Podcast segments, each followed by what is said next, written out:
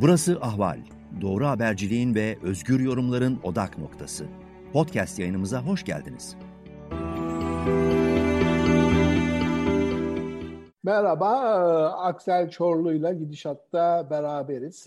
Kendisiyle dünya tarihini biraz mide üzerinden diyelim. Hani bir meşhur Türkçe laf var, erkeğin kalbine giden yol midesinden geçer.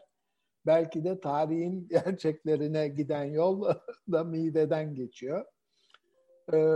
Şimdi bir sürü konu var aslında konuşabileceğimiz. Yani coğrafyanın medeniyet üzerinde etkisi. Mesela yıllar önce ben bir makale okumuştum Wall Street Journal'da. Kahve ve şarap üretim ve tüketimiyle medeniyet arasındaki ilişki üzerine. Dönüp bakıyoruz işte senin de bana gönderdiğin makalelerde bizim içinde olduğumuz coğrafyanın Arap imparatorlukları ve Bizans üzerinden gelen zengin bir mutfak kültürü var. Ama zamanla kaybolmuş. Hatırlıyorum ben mesela Murat Belge'de bir sürü kaybolan mutfakta kullandığımız ürünü yıllar sonra işte Türkiye dışa açıldıkça asparagus mesela Türkçesi neydi şimdi? Kuşkonmaz. Kuşkonmaz aklıma gelmiyor. Kuşkonmaz'ın aslında Osmanlı mutfağının bir parçası olduğunu ama zamanla unutulup tekrar 1900'lerin sonlarında işte 1980 Özal yıllarında Türkiye mutfağına girdiğini yazıyordu. Şeyden başlayalım. Coğrafyayla mı yoksa kültürel ya da ekonomik güçle mi bağlantılı bu şey? Mesela Bizans güçlü bir imparatorluk. Her yerden gıda alabiliyor işte. Suriye'den zeytinyağı, şarap getiriyor. Anadolu'dan farklı tahıllar, sebzeler yetiştirebiliyor. Bu coğrafyayla ve zenginlikle mi bağlantılı şey? Bu yani şey. Evet, tabii ki. Mutfak dediğimiz şey, yani mutfak kullanılan bir terim ya günümüzde. Her şey bir mutfak oldu artık. Aslında yani olaya bir yemek veya gıda tarihçisi veya sosyoloğu olarak bakarsanız mutfak o kadar da şey bir terim değil. Böyle her şeye kullanılacak bir laf değil yani o. Bir şeyin mutfak olması için bazı koşullar var. Onlardan bir tanesi pek çok şeyin bir araya gelmesi. Yerlerden ve yeni bir şey çıkarılması. Yani dağ başında mesela bir köyün mutfağı olamaz bu nedenle. Çünkü sadece orada ne varsa o yetişiyor. İşte onun insanlar yiyorlar falan. O mutfak olmaz. Ama mesela İstanbul gibi bir şehirde veya Konstantinopol yani Konstantinopolis, Konstantiniye her neyse değişik çağlardaki isimleriyle her şeyi çeken bir şehir orası tabii. Yani dünyanın önemli böyle merkezlerinden biri. Sadece Avrupa ve Orta Doğu'nun değil, dünyanın önemli merkezlerinden biri. Bizans dönemine baktığımız zaman zaten devam eden işte ticaret yolları var. Ta işte Çin'den, Güneydoğu Asya'dan baharat geliyor. Tabii bir sürü şey geliyor oradan yani. Affedersin. Konstantiniyye'nin altın çağı hangi yıllar? Bizans döneminde mi? Bizans. Yani şehrin altın çağı ile imparatorluğun altın çağı tam denk olmuyor her zaman. Biraz farklı şeyler bunlar. Ama imparatorluğun iki tane ayrı altın çağı var. Bir tanesi işte Justinianus döneminde işte 6. yüzyıl falan. Diğeri tekrar yükselip işte emperyal güç haline gelmesi, yayılması, işte bütün bölgeyi domine etmesi. O da işte 10. yüzyılla 11. yüzyılın başına denk geliyor. Ama şehir olarak bakarsak, imparatorluk olarak değil, yani 15. yüzyıla kadar aslında o işte 4. Haçlı Seferi'ni de çıkarmak lazım oradan. Onun dışında hep çok önemli bir şehir. Yani yağmalanıp kötü durumda olması falan haricinde zaten önemini koruyor. Bizans kötü durumda olsa bile İstanbul çok önemli bir şehir olmaya devam ediyor. Ben şeyi hatırlıyorum. Emin Maluf'un o Haçlı şeyinin de geçtiği bir romanı, kitabının adı aklıma gelmedi ama Doğu'nun limanları mı? Yok değildi. Orada köfteden bahsediyordu. Yani Haçlılar gelirken kitabın başında insanlar ya köfte yiyordu ya da köfte pişiriyordu. Yani köfte de aslında kefte yazıyordu gerçi orada. Evet. Yani bizim aslında Türk sandığımız yani o kavga ettiğimiz işte köftemizi de çalıyorlar, baklavamızı da çalıyorlar şeyi üstünden. Beyaz peyniri falan. Köfte Balkan mıdır, Bizans mıdır? Köfte kolay değil cevabı. Şimdi en kısa cevap o, kolay değil. Çünkü bir yerde var. Yani nasıl ki bugün bir sürü değişik köfte çeşidi var. Geriye doğru gidersek bütün Balkanlarda da, Orta Doğu'da da köfte olarak görebileceğimiz şeyler var. Geriye bayağı gider. Bizans'a da gider. Hatta Bizans öncesine de gider. Yani illa Bizans'la başlamıyor o da. Yani şöyle söyleyeyim. Bir zaman makinemiz olsa bizim. Yani içine girip tarih koyuyoruz. Geriye gidiyoruz. Bakalım nasıl diye. Mesela öyle bir makineye girdik. Diyelim ki 1000 yılında İstanbul'a çıktık. Ya da 1000 yılında Adana'ya, Antakya'ya gittik. Şimdi 1000 yılında Antakya'ya gitsek biz, sokaklarda yürüsek falan ya da İstanbul sokaklarında yürüsek, birincisi etrafta gördüğümüz insanlar aynı bize benziyor olacaklar. Yani çok tanıdık yüzler göreceğiz. İkincisi bu insanların davranış biçimleri, konuşma biçimleri, yedikleri yemekler, gündelik hayatta yaptıkları şeyler yine bizim çok iyi tanıyacağımız şeyler olacak çoğunlukla. Bazı farklarla tabii değişiyor zaman içinde, bazı şeyler değişiyor ama köfte ona bir örnek. Yani köfteye benzer bir şeyler mutlaka bulacağız orada sokakta yürürken ve sokak yiyeceği olarak bulacağız onu zaten her şeyden önce. Street, yani sokak satışlarının yaptığı. Şey. Evet, yani bu sokakta yemek kültürü bayağı eski galiba. Geçenlerde Efes'te mi bulunmuştu ya da Roma'da mı bir Roma'da. Street, yani böyle bir taşın etrafında sokak satıcısının şeyi. Evet. Sokak yemeği kültürü yani ta Roma'ya mı gidiyor? Roma'ya gidiyor. Aslında yani dışarıda yemek kültürü daha eskiye gidiyor ondan. Daha Asurlulara falan kadar gider o iş. Ama sokak yemeği bizim anladığımız hani o fast food, sokakta bir şey alayım yiyeyim olayı gerçekten Roma'da kendine ilk defa geliyor. Yani Roma o 1 milyonluk şehirken gerçekten sokaklarında böyle küçük küçük şeyler var satan, böyle hemen orada oturup yiyebileceğiniz ya da yanınıza alabileceğiniz dürüm tarzı şeyler alabileceğiniz yerler var. Oradan gelen bir şey, evet. Ondan sonra tabii yayılıyor dünyanın başka yerlerine de. İstanbul'da var mı Osmanlı dönemi sokak satıcıları? Balık ekmek dışında bir şey var mı yani, öyle köfte falan? Var. Köfte var mı şimdi hatırlamıyorum. Olması lazım aslında ama hatırlamıyorum. Var, balık ekmek falan tabii ki var. Şeyler var. Yani böyle sokak yemeği dediğimiz zaman 2 ayrı çeşit var. Bir tanesi hemen küçük bir yerde oturup çabuk atıştırılan yemek. Bir tanesi de alıp hareket halinde yenilebilen yemek. Hareket halinde yenilebilen yemekler bugünkü kadar zengin değil bazı yönlerden ama var hala. Gene dürüm tarzı şeyler hala var aslında o zaman. İçine konan şeyler tam aynı değil. Var yani... kokoreç mesela. Kokoreç da Bizans'a kadar gider. Osmanlı döneminde de var. İsmi gerçi daha modern bir şeyden geliyor o zaman. Onların ama kokoreç farklı mı? İçine bir şeyler de koyuyorlar sanki, değil mi? Birkaç değişik çeşit var, evet. Hiçbir zaman aynı değil zaten her şey. Birkaç değişik çeşidi var. Balkanlarda yapılan tam aynı değil mesela filan. Yani yöresel İzmir'le farklı. İstanbul'unki de aynı değil mesela. Evet doğru. Şu anda diyorsunuz değil mi? Evet, ben İstanbul kokoreçini sevemedim mesela. İzmir'de o sokakta o saç üzerinde yapılan yerine sokakta yapılan. Evet. İstanbul'da birkaç yerde var ama çok yok, evet. evet. Yani bu yiyecek olayında 2 tane var. Bir tanesi devamlılık. Hani çok uzun böyle şeylere bakıyoruz. Aynı coğrafyada uzun dönemler, böyle 1000 yıl büyük bir zaman dilim mesela. Ve devamlılık görüyoruz. Bayağı devamlılık var.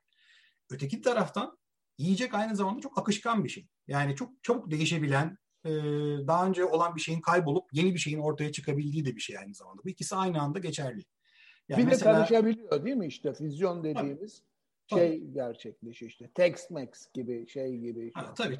Yani 50 yıl önce kumpir var mıydı Türkiye'de mesela? Yoktu. Kumpir diye bir şey çıktı. Yani böyle şeyler oluyor. Biliyor musun, burada Putin diye bir patates yemeği var. İstanbul'da da açılmış. Kanyonda gördüm. Hala duruyor mu bilmiyorum. Patatesi Fransızlar gibi diri kızartmıyorlar. Hani bizde sevmeyiz ya, böyle iyice ölgün yağda baygın patates gibi olur. Öyle kızartıyorlar ama üstüne mesela soslu et koyuyorlar. Peynir koyuyorlar. Sebzeler çok. Buranın en meşhur yemeği. Putine yazılıyor. Putin. Mesela o da patates. Kanada'daki mi? Evet. Tabii ki biliyorum. Tamam, biliyorum. Şimdi anladım ben. Aklım benim gitti. Rusya'daki Putin'e gitti. Öyle bir yemek mi var diye düşündüm. Tamam, tabii ki biliyorum. Evet. evet. Sorayım. Konudan konuya geçiyoruz ama en çok bu kavga galiba Yunanlarla ve Ermenilerle oluyor. Bu mutfak işi kavgası değil mi? Tabii. Evet. Ya ikisi de tabii Türklerden önce ve yerleşik kültür. Yani Evet. Türkler ne kadar aksini iddia etse de bir göçebe kültür ve evet. Kalıcı mutfak, edebiyat vesaire şeyleri yok. Evet. Bu pastırma, şimdi ben bu Türkiye'de de pastırma yerdim. Buraya geldim. Burada çok önemli bir Ermeni nüfus var normalde. Dostlarım da var. Şimdi pastırma burada çok lezzetli. Bir prosciutto gibi çok incecik kesiyorlar. Böyle şey zar gibi. Bir de çemen yok denecek kadar az. Çok az evet. Bu pastırmanın kökeni hakkında fikrim var mı? Yani Türklerin iddia ettiği gibi semere konup bastırmadan mı geliyor? Yoksa Kayseri, Talas civarı kökeni itibariyle Ermeni kültürünün bir parçası mı? Her ikisinde de gerçeklik payı var. İşin gerçeği bu. Yani Anadolu'da da bizim pastırma olarak anladığımız şeye benzer şeyler üretiliyor. Gayet tanıdık şeyler üretiliyor. Orta Asya'da da pastırmaya benzer şeyler var. Hangisi bugünkü pastırmanın atasıdır dendiği zaman iş karışıyor biraz. Çünkü yani tarih bu kadar net değil. Bir tam anlamıyla bilemiyoruz her şeyi. Ama burada hani şey demek doğru olmaz. Yani Orta Asya'dan gelenler hiç böyle bir şey bilmiyordu veya Anadolu'dakiler hiç öyle bir şey bilmiyordu ilk defa gördüler demek doğru olmaz. Her ikisinde de onun atası olarak sayılabilecek yiyecekler var. Kurutulduğu bir şey var. Bu yani saklama kolaylığı açısından. Evet evet tam onu diyecektim ben de. Yani et konusunda işte hani modern çağdan önce bir şeyi saklamak zorundasınız. Hayvanı kestiğiniz hemen bozulacak o bir şey. Orada yapmak. Tuz devreye giriyor değil mi? Tuz devreye giriyor. İşte dumanlama devreye girebilir bazı yerlerde. Yani değişik metotlar var ya dumanlama evet. var, işte şey var, tuz var, bazen baharatlar var. Bir sürü değişik yolu var eti şey yapmanın uzun süre bozulmamasını sağlamanın. O da onlardan birisi işte aslında. Mesela şey de öyle yani olaya aslında şehirler düzeyinde bakmak daha mantıklı. Hani mutfak gelişimi falan dediğimiz zaman. Mesela Halep'i düşünelim. Halep işte Osmanlı dönemi boyunca bir şey yani bir bazıları şey der eski kaynaklarda bir prens yani o bütün bölgenin işte en önemli yani yiyecek merkezi pek çok şeyin yaratıldığı falan İstanbul dışındaki en önemli böyle. Antakya da önemli ama Halep birinci aslında uzun süre.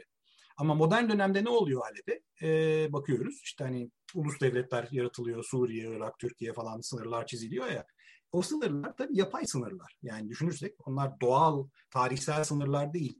Şu anlamda söylüyorum. Halep'in hinterland'i yani bütün etrafıyla iletişim kurduğu hani bir şeyin merkezidir ya bir şehir pek çok şeyin etrafındaki. Merkezi olan bölgelerin çoğu Türkiye'de kalıyor. Sınırın ötesinde bir anda kesiliyor şak diye orası. Suriye'de tabii ki hala belli bir şey nüfuz alanı var Halep'in ama o eski geçişkenlik, akışkanlık, Türk insanın gelmesi, Halep'te bir şeyler yapması bir anda Halep'in önemi azalmaya ulus devlet dönemiyle birlikte. Böyle şeyler de var etkileyen tabii ki. Tabii son dönemdeki mahvolması iyice orayı çok çok harap etti. Ben 2 sene galiba önce Suriye'ye gittim Rojava'ya. Kobane'ye gittik. Ben orada öğrendim ki işte Kobane Ermenilerin 1915'te soykırımdan kurtulanların kurduğu evet. bir merkez aslında. Oraya Osmanlı, Bağdat, Almanların inşa ettiği tren yolu geçiyor oradan. Hı hı. Yapan şirketin adı Koehn Bahn. Onu birleştirip Koben'den Kobane'ye doğru evrilen bir isim olmuş. Aslında şirketin Alman demiryolu şirketinden Koban'dan alıyor. İlginç, ben onu hiç duymamıştım. Ben de orada öğrendim. Şeye dönersek bir de Muntasar Türk bir iddiada bulunurdu. İçinde bulgur olan bütün yemekler Ermeni yemeğidir diye. Gerçekçi bir şey midir bu tanımlama mı? Yine tarihsel dönemlere bağlı, nasıl baktığımıza bağlı. Yani bulgur dediğimiz şey çok eskiye giden bir şey aslında kullanımı. Yani milattan önce 2000 yılına kadar gider, 3000 yılına kadar gider. En eski şeylerden biri. Yani buğday şey olur olmaz. Hani buğdayın kullanımı başlar başlamaz tarımda vesaire. Bulgur ve benzeri başka şeylerde görülmeye başlanıyor. Onun için hani sadece Ermenilere gider demek doğru olmaz açıkçası. Ermeniler çok kullanır bulguru. Doğrudur. Ermeni mutfağında böyle bir yeri vardır. Anadolu'da da çok kullanılan bir şeydir o yüzden ama yani geriye gitmek isterseniz Mezopotamya'ya kadar gider o iş. Hani şeyi var onun, öncülü olan bir şey var. Şimdi bizim okullarda öğrendiğimiz bir tarih şeyi vardı. İşte tarımın başladığı yer Çin ve Mezopotamya gibi uygarlığın ama son sanki arkeolojik çalışmalar onun çok doğru olmadığını gösteriyor, değil mi? Aynı anda birkaç ya da yakın zamanda, aynı anda demeyelim de ama evet, ulaşımın ve iletişimin bu kadar hızlı olmadığı o dönemde birbirine yakın dönemlerde birden fazla merkezde yerleşik tarım başlıyor sanki. Şeyin, evet, o işte Silahlar, Mikrop ve Çelik kitabında Jared Diamond anlatıyordu. Yani epey merkez gösteriyordu o haritalar, şimdi sen gözümün önünde siyah beyaz olarak. Evet. Öyle bir gelişimi var sanki, değil mi? Var, evet. Yani illa en erken noktaya gideceksek o zaman tabii yani ya Mezopotamya'da ya Anadolu'da ya işte o Fertile Crescent denilen işte Nil Vadisi'nden Mezopotamya'ya uzanan coğrafyada büyük ihtimalle olacak o, ama pek çok yerde spontane olarak aynı anda oluyor bunlar ve yani Çin'de mesela işte genellikle bunların olduğu yerler birbirine benziyor aslında. Nehir vadilerinde oluyor. Çin'de de aynı şey geçerli. İşte Indus, Hindistan'da da aynı şey geçerli. Tarım yapılmasının kolay olduğu yerler. Yani su var orada, verimli toprak var. Hani bir takım şeyler birbirine kolay geliyor gibi yerlerde. O yüzden de ilk hani tarım toplumları orada ortaya çıkıyor. İlk büyük şehirler, ilk büyük uygarlıklar. Hani tarım devrimi önemli bir şey. Bizim şu anda yaşadığımız uygarlığın temeli aslında o. Öyle ortaya çıkıyor. Ve o zaman bile var, ticaret var. Yani tabii ki yakın mesafe ticaret. Hani günümüz gibi böyle bir küresel bir şey değil o. Ama o zaman bile insanlar sürekli, özellikle yiyecek söz konusu olduğunda bir şeyleri deniyorlar zaten. Yani sürekli başka bir şey deneyeyim, şunu alalım, bunu alalım, oraya bunu satalım. Ticaret önemli bir şey. Yiyeceğin tarihine baktığınız zaman yiyecek ticaret belirliyor ne olduğunu, yenilen şeyin nasıl değiştiğini vesaire. Bu... Birkaç tane büyük patlama var şimdi gıda tarihi veya yemek tarihinde de ikisi aynı şey değil. Patlama var. Patlamalardan bir tanesi de daha sonra olan bir patlama. İşte hani Kolomb dönemi. Amerika. Evet, Amerika'nın keşfi, işte buna deniyor. Columbian Exchange deniyor. Yani Kolomb takası mı diyelim? Kolomb değiş tokuşu mu diyelim? Öyle bir şey. O mutfağı değiştiriyor, değil mi? Başta Avrupa olmak üzere. Evet, o çok radikal. Beslenme şeyini güçlendiriyor sanki, zincirini anladığım. Evet, o çok radikal bir değişiklik gerçekten. Yani nedir onun önemi? Nedir önemi bu beslenme alışkanlıklarımız ya da zinciri açısından? Evet. Şöyle yani artık o noktaya gelindiğinde 15. yüzyılda hani Kolomb gittiğinde oraya zaten eski dünyada işte Afrika, Avrupa, Asya'dan oluşan eski dünyada zaten çok gelişmiş, çok uzun zamandır devam eden ticaret ağları var. O yüzden orası zaten hani sürekli bir şeyler akıyor oradan oraya. Çin'den Akdeniz'e, işte Afrika'dan bilmem nereye falan. Ama yeni dünyanın keşfiyle birlikte büyük bir patlama yaşanıyor. Tamamen daha önce olmayan şeyler eski dünyaya geliyor. Eski dünyada da yeni dünyada olmayan şeyler oraya gidiyor ve bunlar hala günümüze kadar bayağı değiştiriyor. Yani yediğimiz şeylere bakarsak bugün Türkiye'de hani insanlar ne alırlar pazara gidip yemek için? İşte domates, biber, fasulye falan, kabak. Bunların hepsi domates, patates ve mısır mı? 3 önemli ürün oradan gelen. Daha çok var aslında da tabii yani domates o kadar da önemli değil. Mısır ve patates birinci önemli. Çünkü onlar en çok insanı besleyebilecek olan şeyler ve hemen başarılı oluyor onlar. Ama onun zaten dışında Mısır temeli, değil mi? O Güney Amerika imparatorluklarının. Yani hala Mısır, Meksika'da yediğimiz yemeklerin, takoların falan Mısır. Evet. Orta Amerika'daki imparatorlukların temeli o. Çünkü çok sayıda insanı beslemek istiyorsunuz orada. Nasıl yapacaksınız? Hani büyük tarıma, yoğun tarım lazım orada. Büyük şehirler falan oluşuyor ya orada. Azteklere kadar giden bir yolu var onun. O Mısır tarımıyla olan bir şey birinci olarak. Ama de var. Kuzey Amerika'da da var. Yani Mısır üretiliyor. Daha düşük yoğunluklu. Nüfus da düşük yoğunluklu. Orada hatta 3 kardeşler denilen şekilde yapılıyor. 3 kız kardeş denir ona. 3 sisters. Aynı yerde, aynı tarlada adamlar mısır, kabak ve fasulye yetiştiriyorlar. Bu üçü toprakta da belli bir dengeyi sağlıyor aslında. Üçünün aynı yere dikmenin faydaları var. Böyle yapıyorlar. Zenginleşmesini sağlıyor toprak. Evet, fasulye özellikle bunlar arasında.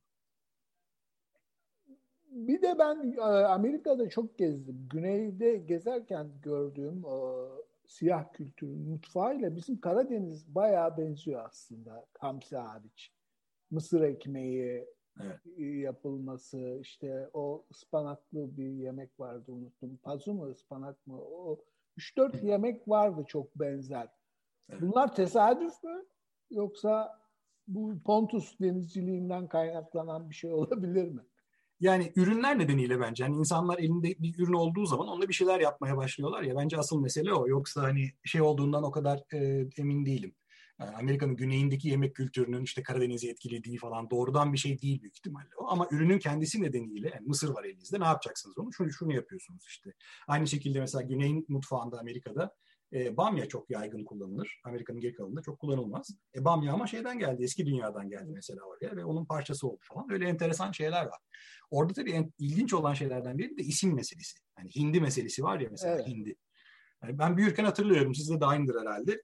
Böyle bir şey içinde büyüdük biz. İşte niye bize Turkey diyorlar, niye bize hindi diyorlar. Aa çok fena, Türkiye demeliyiz o yüzden falan. Hatta hala belgelerde falan Türkiye yazılıyor ya, o yüzden Türkiye yazılmıyor. Kötü bir şeymiş gibi. O çok ilginç bir hikayedir. Asıl olayın merkezi şu. Bir kuş var. Afrika'dan geliyor aslında bu hayvancağız. Beç tavuğu deniyor ona. Beç tavuğu da bu arada Viyana tavuğu demek Türkçe. Enteresan yani. Viyana tavuğu mu? Evet, beç tavuğu deniyor bu hayvancağıza. Afrika'dan aslında. Ama İstanbul üzerinden tüccarlar Avrupa'ya satıyor bunu. İngiltere'ye geldiğinde bu Turkey olarak kullanılıyor. Turkey olarak biliniyor bu hayvan. Yani o bölgeye, hani Osmanlı'nın işte ana bölgesine eskiden Turkey deniyordu ya. Veya İtalyanca Türkiye deniyordu.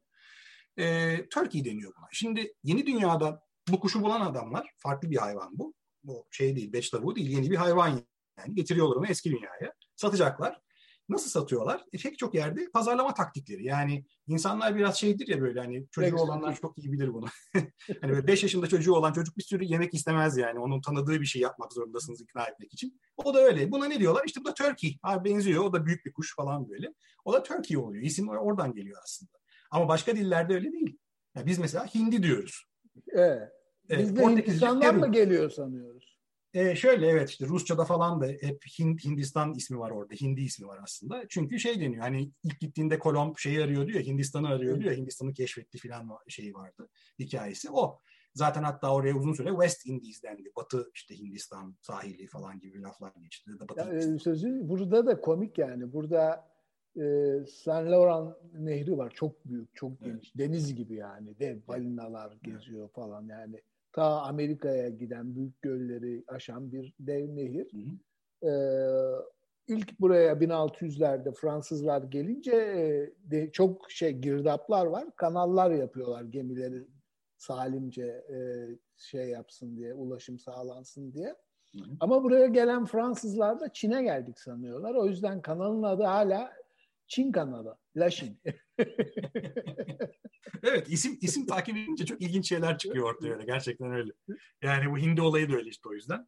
Hindi çok popüler oluyor bu arada. Yani hani o zamanın mutfağına bakarsanız hindinin niye popüler olması çok anlaşılır bir şey. Besleyici diye mi? Çok miktarda eti çok ucuza üretmek aslında onun şeyi orada. Bir de büyüklük önemli ya bu hayvanlarda. Gösteriş falan önemli ya. Mesela bakarsanız işte 15. 16. yüzyıl Avrupa mutfağına ve İşte Osmanlı'da erken dönemde de var benzeri şeyler ama daha çok İngiltere, Fransa, İtalya'da var. Böyle diyelim ki soylu birisiniz. Hani milleti yapmak istiyorsunuz işte bir davet veriyorsunuz. Herkesi etkilemek istiyorsunuz. Evet, verdiğiniz şeylerle, yemeklerle falan. O yemeklerde mesela acayip baharat kullanılır. Bizim bugün aklımızın almayacağı miktarda baharat konulur onlara. Çünkü niye? Baharat o kadar pahalı ki azıcık bir baharat bile yani bugün bir Rolls Royce Bentley'i almaya yetecek kadar para aslında. Adam ne diyor? Bak o yediğin yemek şu anda senin bir Rolls Royce değerindeydi diyor mesela onu yaptığı zaman. Oradaki şeylerden bir tanesi, çok böyle meşhur bir uygulamalardan biri, kuş içinde kuş koymaktır, böyle dolma. Yani kuğu alınır mesela, kuğunun içine kaz konur.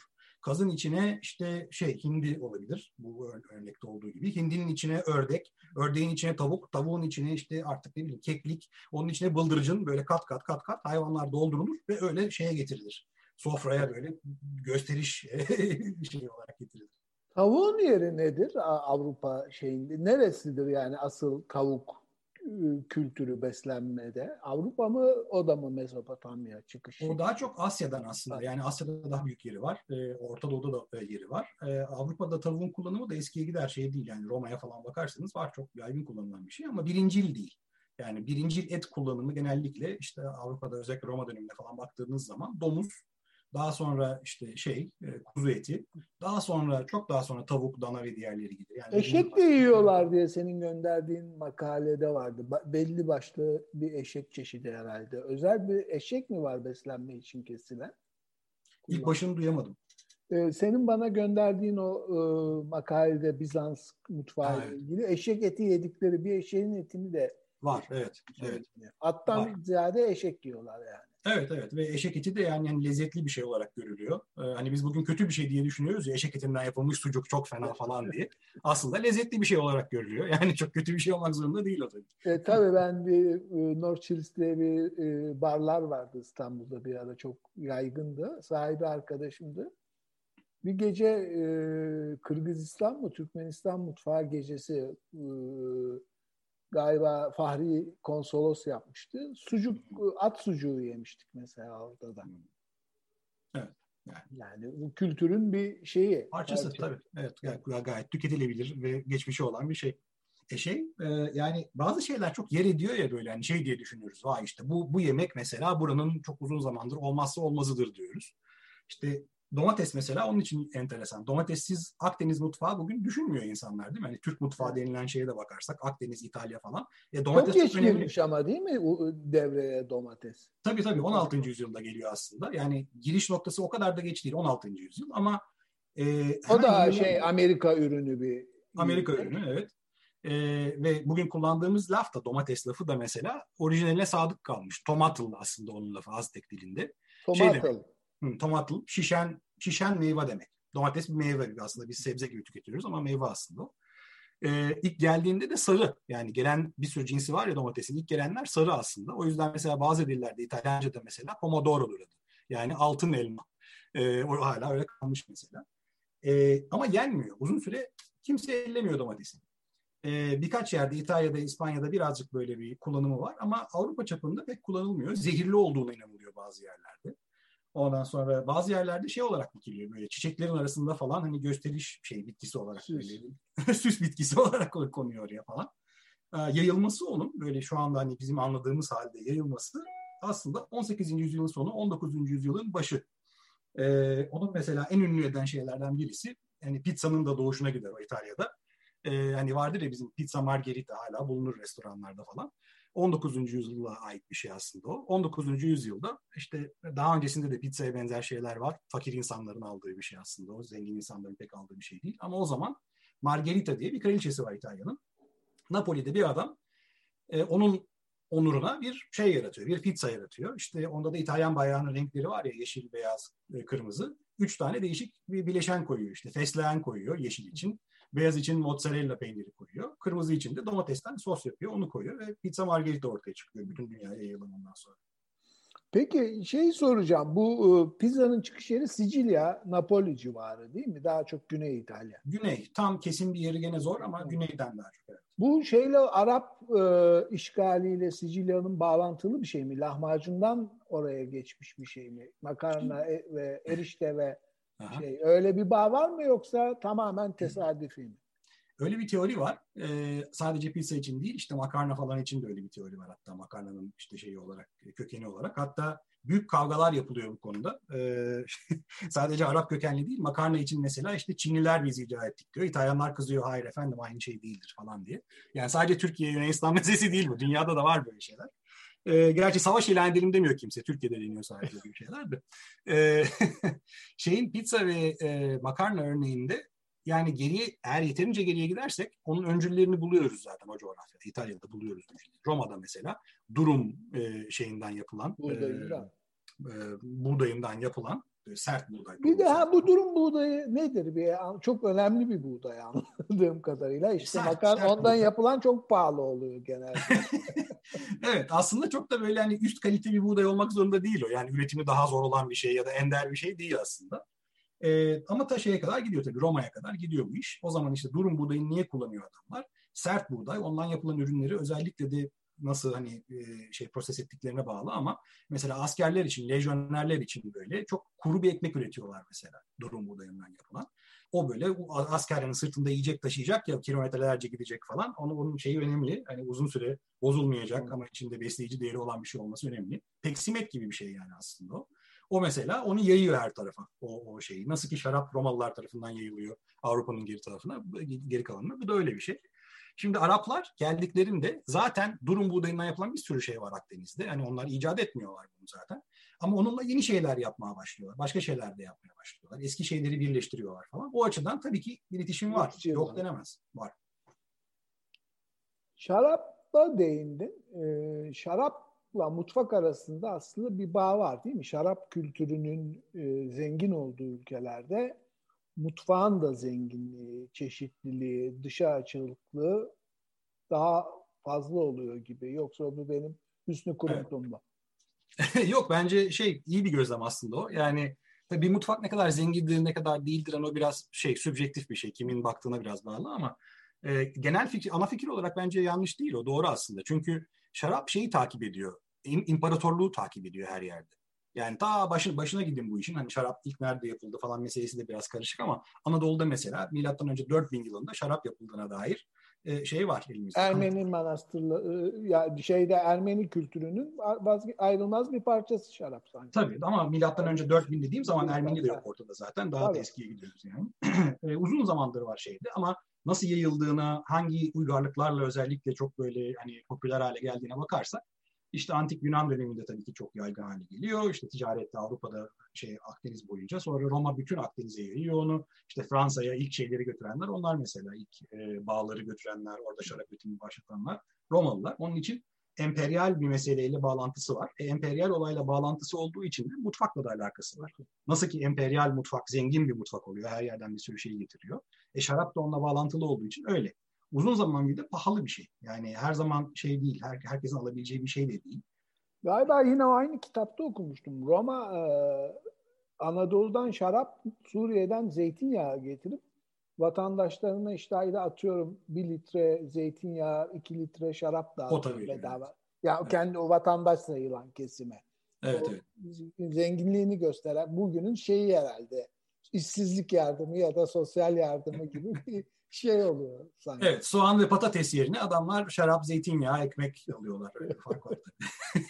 Bir de beyaz şarap daha çok su için yerine kullanılıyor değil mi? Uzun yıllar su temiz olmadığı için anladığım kadarıyla. Evet, her iki cins şarapta beyaz, kırmızı bütün şaraplar aslında birincil olarak su güvenli değil tabii. Hastalanma riski yüksek vesaire. Onun için bir de tabii eski dönemde bu antik Yunan için geçerli, Roma için geçerli. Şarabı bizim gibi içmiyor onlar. Biz şimdi şarabı alıyoruz. Doğrudan değişik şaraplar, değişik şekillerde içiliyor tabii ama onlar öyle içmiyor. Onlar suyla karıştırarak içiyorlar mesela şarabı. İçine bir takım baharatlar, otlar falan atıyorlar. Değişik şeyler yaratıyorlar onlar. Şarap kendi başına bizim olduğu gibi şişeden koyduk, içtik gibi olmuyor.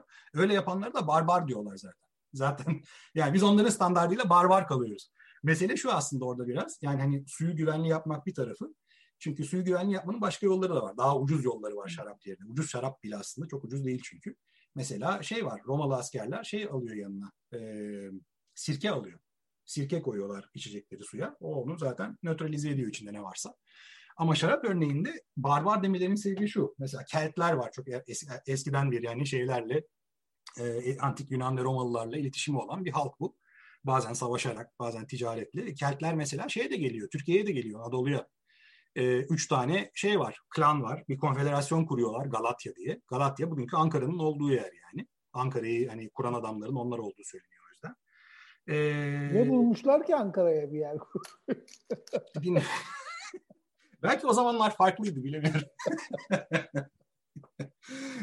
Ama Keltler mesela öyle içiyor şarabı. Hiçbir yapmadan, karıştırmadan falan. Romalılarla Yunanlılar da bakıyorlar ya bunlar barbar anlamıyor bu işten böyle lıkır lıkır içiyorlar diyorlar. Şimdi kalite meselesi var. Şarabın kalitesi bugün çok daha iyi o zamankine göre tabii. Çok daha rafine bir ürün bugünkü şarap. O zamanki şaraplar o kadar rafine değil. Mutfak şarabı gibi, masa şarabı gibi, table. Evet ve alkol oranı bazen çok daha yüksek günümüzdeki şaraplara göre. Yani suyla karıştırıldığında daha normal bir şeye dönüşüyor aslında. Ben senin söylediğinden hatırladım. 14-15 yaşında TRT o zaman çok güzel filmler gösterirdi. Bir Fransız filmi izlemiştim 50'lerde geçen. Fransız hükümetinin aileleri anlatan, iknaya ama bayağı konulu filmde. Sabahları çocuklarına şarap yerine süt içirme kampanyası var. Yani anne kalkıyor her sabah şu kadarcık şarap koyuyor bardağa, üstüne su doldurup karıştırıyor. Çocuklar onu içiyor. Mesela uzun yıllar Fransa'da. Evet. Yani bir de tabii hani çok bölgesel bir şey ya şarap. Akdeniz'de hani gündelik hayatın parçası.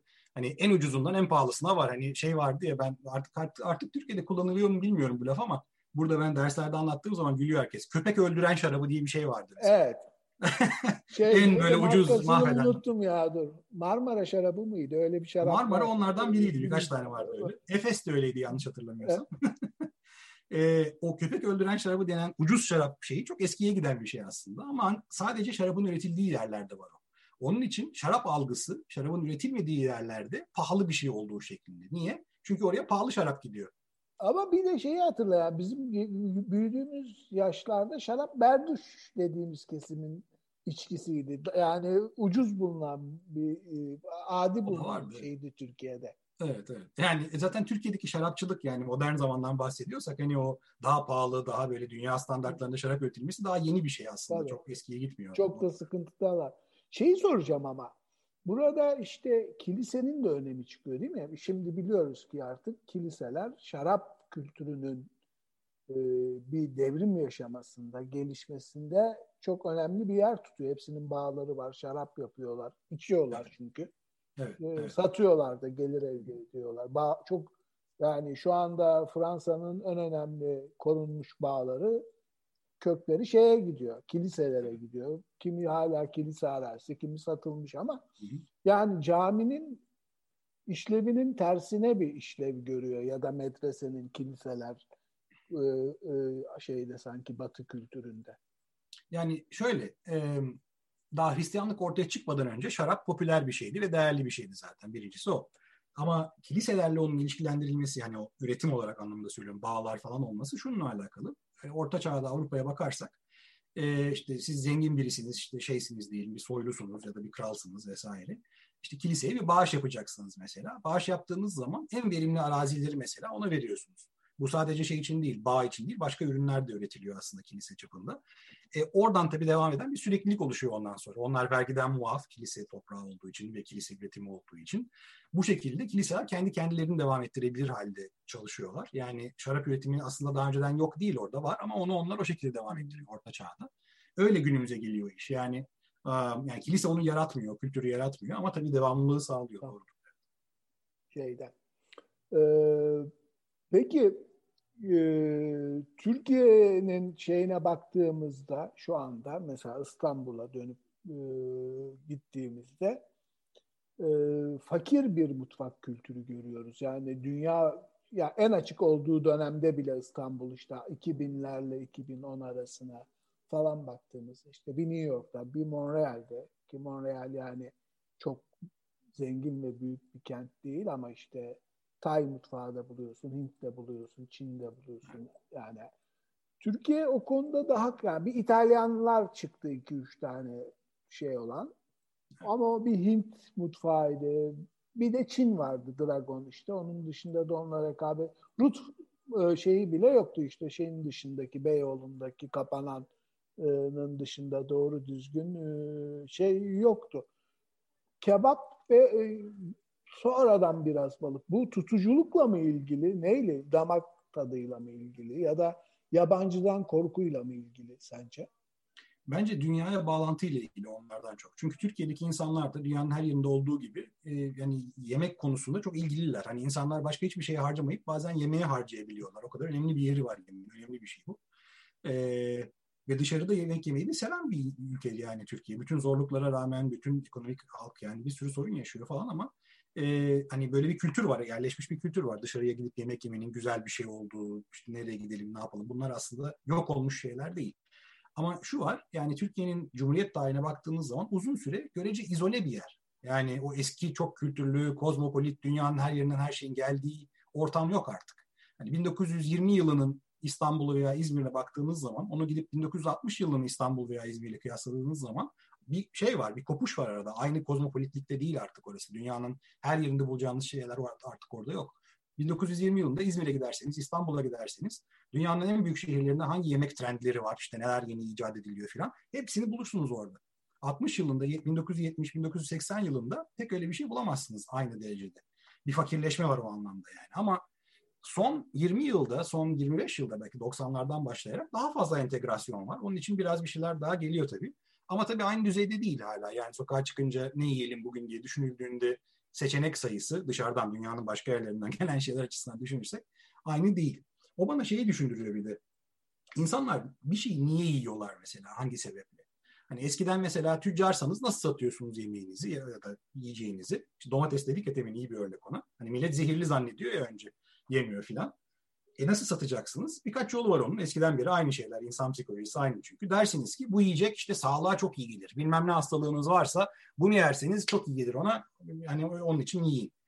İşte ikinci bir yolu onun ki domates yine ona bir örnek. O daha da aslında başarılı bir örnek. Bu yemeği yerseniz cinsel hayatınız çok iyi olur. Libidonuz yükselir. Özellikle gıda arasında da bir bağıştırma, güçlendirme. Tabii o çok eski bir bağlantı. Pek çok yönden var. Sadece bir yönden değil, bir sürü yolu var o işin, bağlantısı var. Ama böyle satabilirsiniz bunu. Olmadık yiyecekleri mesela insanlara şey dediğiniz zaman, güzellik için iyidir dediğiniz, afrodizyak dediğiniz zaman o hemen almaya başlar. Türkiye'de ne var? Keçi boynuzuna onu derler. O kötü var. Şeye yediriyorlar insanlara. Var. Çikolata da öyle satıldı uzun süre ilk icat edildikten sonra. Yani kakao yeni dünyadan geldi ama çikolata oradan gelmedi. Fransa'da icat edildi mesela. O da öyle satıldı uzun süre filan. Orada şekerin rolü de çok enteresan. Yani şeker, şimdi biz her şeyde şeker yiyoruz ya. Yani yediğimiz nereye bakarsınız şeker var sağda solda ve artık ucuz bir şey. Eskiden öyle değildi. Yani eskiden bir şeyi tatlandırmak istediğiniz zaman, tatlı yapmak istediğiniz zaman işte meyve konservesi kullanırsınız. Yok bal kullanırsınız. Öyleydi. Hani şeker kamışından üretilen şeker biliniyordu Akdeniz'de mesela, Orta Doğu'da falan ama çok yaygın değildi. Görece pahalı bir şeydi. Şeker tuz dünyayı değiştirdi sonra. Tuz ve şeker hep pahalı oluyor galiba. Evet. Yani şeker daha da fazla. Şeker ancak şeyle oldu işte. Yeni dünyaya şeker eski dünyadan götürüldü. İşte Karayiplere falan. Orada devasa böyle plantasyonlar kuruldu. Onun üretimi dünyayı değiştirdi. Çünkü bir anda ucuz şeker her yerde satılır hale geldi. Önce tabii zenginler buna girdi. İşte pastalar, şunlar bunlar. Şeker daha bir de avantajlı bazı yönlerden. Kullanımı kolay, adaptasyonu kolay. Yani bal kullandığınız zaman bir şeyde aynı olmuyor. Baklava güzel örnektir ona mesela. Hani balla yapılan baklava da var aslında, yok değil. Ama onun hani limitleri var. Halbuki şekerle bir şey yapacağınız zaman bir sürü opsiyonunuz oluyor onu kullanmak için. Farklı şekilde kullanıma izin veriyor. Baklava örneği de aslında bu arada kavga örneklerinden biri. Biraz önce bahsettik ya, insanlar birbirlerine kızıyorlar diye. Yani baklava da öyle bir şey. Yani modern baklava, bizim anladığımız baklava dediğimiz şey, o da tek bir şey değil. Bütün Doğu Akdeniz'de üretiliyor çünkü. Hepsi farklı. Ama diyelim ki bir tane var. Türkiye'de anladığımız olsun diyelim ki. Onu hani şeye kadar götürebiliriz tarihsel olarak. Topkapı Sarayı'na kadar götürebiliriz. Orada yapılan bazı deneylerin aslında sonucudur bizim bugün anladığımız baklava. Ama bölgesel olarak bakarsak bu işe bir sürü farklı bölgeden var. Tabii ki hani Antep mesela her zaman önemli bir iş. Aynı tam. Ama Halep de öyle galiba. Halep de öyle tabii ki. Onlarınki daha kuru ve küçük zaten. Farklı. Evet. Bir de tabii geriye gidince aynı olmuyor. Bunlar da değişiyor sürekli. Onu unutmamak lazım. Aynı kalmıyor bu şey. Yani bizim bugün yediğim baklava, Türk baklavası dediğimiz şey aslında saray ve İstanbul baklavası. Evet. Son halini o veriyor. Ama geriye gidersek yani şeyde de buluruz. Bizans'ta mesela baklavanın öncülünü buluruz. Baklavadır bu demek doğru olmayabilir ama öncülünü buluruz. Aynı böyle bir sürü kattan yapılmış cevizli bilmem neli bir şey o da. Şeyden devam edersek Osmanlı'nın baklava o zaman Türk baklavası Osmanlı mutfağının tipik bir örneği. Bence denilebilir. Hatalı olmaz ama dediğim gibi yani Türkler icat etmedi baklavayı. O topraklardan. O sadece saray çevresinde tüketilen bir şey mi o zamanlar yoksa halk? İlk başlangıçta öyle. Yani saraydan çıkıyor çünkü ama yayılıyor tabii başka şeylerde olduğu gibi. Bu saray olayı enteresan. Yani Osmanlı'da, Bizans'ta, sarayda bir şeyler yapılıyor. Yavaş yavaş sonra yayılmaya başlıyor etrafa. Öyle bir yolu var onun. Bir de galiba beyaz peynirde çok kavga var değil mi? O da mı Balkan ve şeydir yoksa gene daha çok geniş bir coğrafyanın? Beyaz peynir de geniş coğrafya evet. Ve onda yani şey de yok böyle kesin hani en azından baklavada şey diyebiliyorsun. Yani bak Topkapı'da böyle bir şey yapılmış diyoruz mesela. O hani görece bir nokta. Onların yani kaynakları var mı tutulan yani günlükler böyle bir şey var mı Osmanlı'da? Var. Yani bizim beyaz peynir olarak adlandırdığımız şey geçiyor. Bazı kaynaklarda geçiyor ama tabii yok bunun sarayın böyle yemek defterleri şeyler var mı ulaşabileceğin kaynaklar? Var. Evet. Yani saray kaynakları var. Orada ne yapıldığı, hangi malzemelerin kullanıldığı şey var bir kere. Ne alındı, ne şey yapıldı. Hani şu kadar girdi var, bu kadar para verildi filan, onlar var. Onu da biliyoruz. İlla her zaman şey çıkmıyor. Her zaman reçete çıkmıyor çünkü. O tarihte daha zor bulunan bir şey var ama daha zor. Ama kimin neyi aldığını görebiliyoruz. Genelde onlar daha iyi tutuluyor hesabı çünkü. Oradan anlıyoruz zaten neyin geldiğini, neyin gittiğini. Beyaz peynir örneğinde yani mesele şu. Zaman makinesine gidip geçmişte bir yere gidip işte Suriye'de, ne bileyim Yunanistan'da, Bulgaristan'da, Türkiye'de topraklarında, bugün bu topraklar olan topraklarda yani onu tatma şansımız yok. Beyaz peynir gibi bir şey var orada. Görüyoruz, kaynaklarda bahsediliyor, bir sürü yerde bahsediliyor da bizim yediğimiz şeyle aynı şey mi? Onu bilmek zor. Nerede çıktığını bilmek de zor o yüzden. Çünkü çok temel bir ürün yani peynir sonuçta.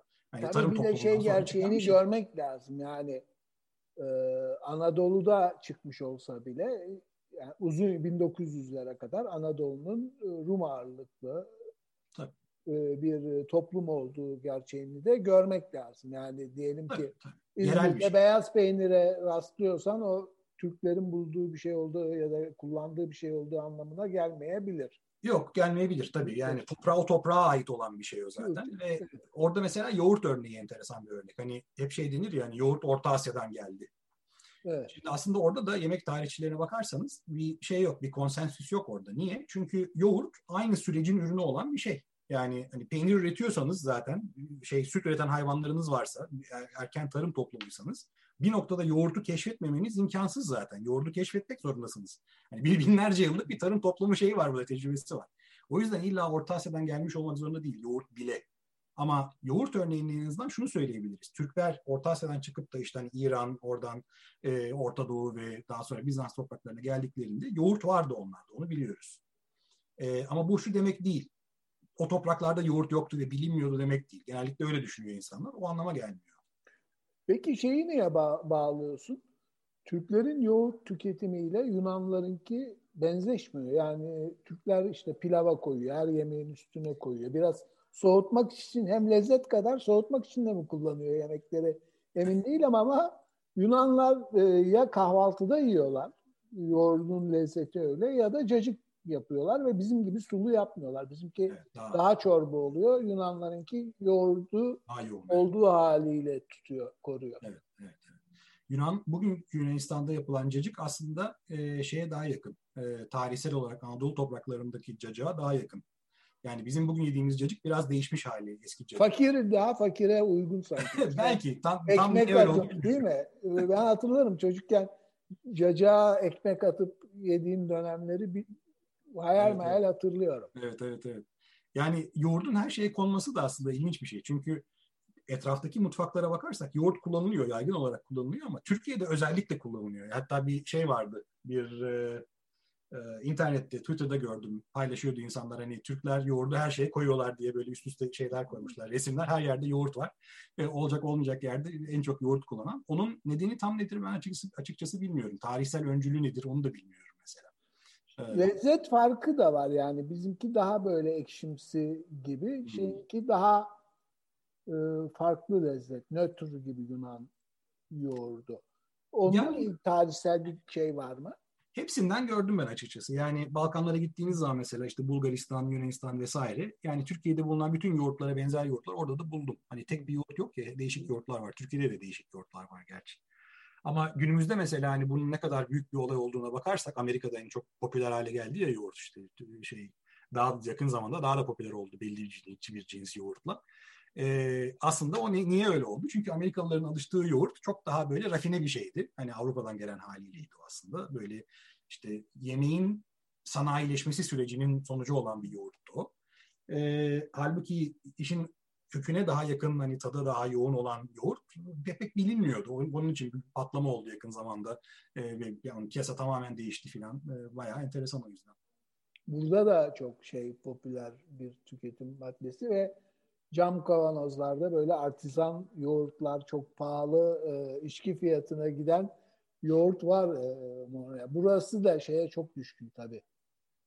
Yeme içme işine, hem Kuzey Amerika şehri hem de Fransız etkisi çok yüksek ve de çok göçmen ülkesi burası, yani Kanadalı bulmak imkansız gibi. Onun yarattığı bir zenginlik var. Quebec'te de Fransız esintisinin, etkisinin şeyini hissediyoruz hala. Yani gerçi işte restoranlar kapalı ancak eve sipariş verebiliyoruz ama 1 Haziran'dan itibaren teraslarda yemek yemeye başlayabileceğiz hayırlısıyla. Biraz geç kalmış orası. Bu tarafta Virginia'da mesela açık her yer ve hep açıktı zaten, hiç kapatmadılar. Hani New York 17'sinde tamamen açıyor galiba her şeyi, iş yerlerini falan dahil. Burası Amerika'nın biraz gerisinde aşı işinde. Yani Quebec %40'a ilk aşıyı yaptı. 2 aşıyı yaptığı insan sayısı %3 kadar. Ontario ve Alberta'da durum çok kötü. Yani vakaları durduramıyorlar. Çünkü orada da 2 Trump'a yakın çizgide başbakanlar önlemleri zamanında ciddiye almayan, onun sıkıntılarını yaşıyorlar. Burada duralım istersen. Haftaya belki bu çatal, bıçak, mutfak gereçlerinin soframıza girmesi, Türklerin çatal, bıçak, masayla tanışması gibi konularla devam ederiz. Ama senin farklı önerilerin olursa bana yine makale atarsın. Tabii ben olur. Çalışır gelirim. Tabii. Çok çabuk şunu da bitireyim. Çok enteresan bir şey var. Bu çatal bıçak meselesinde. Orada da Bizans'a gideceğiz yine. Yani sevmediğimiz yere gittik. Evet, yine Bizans'a gideceğiz orada. Dünyaya yayılması falan açısından. Neyse. Çatal bıçağın ilk masalara gelişine ilişkin mi? İnsanlık kullanıyor. Evet. Avrupa'da yayılması çatalın Bizans yoluyla. Bizans'tan Rönesans İtalya'sına gidiyor. Rönesans İtalya'sından da Avrupa'nın geri kalanına. Tamam. Peki. Çok teşekkürler. Ağzına sağlık. Sana iyi dersler mi diyeyim, iyi günler diyeyim. Çalışmaya dönüyoruz. Evet. Teşekkürler. Kolay gelsin. Görüşmek üzere. Ahval podcastlerini tüm mobil telefonlarda Spotify, SoundCloud ve Spreaker üzerinden dinleyebilirsiniz.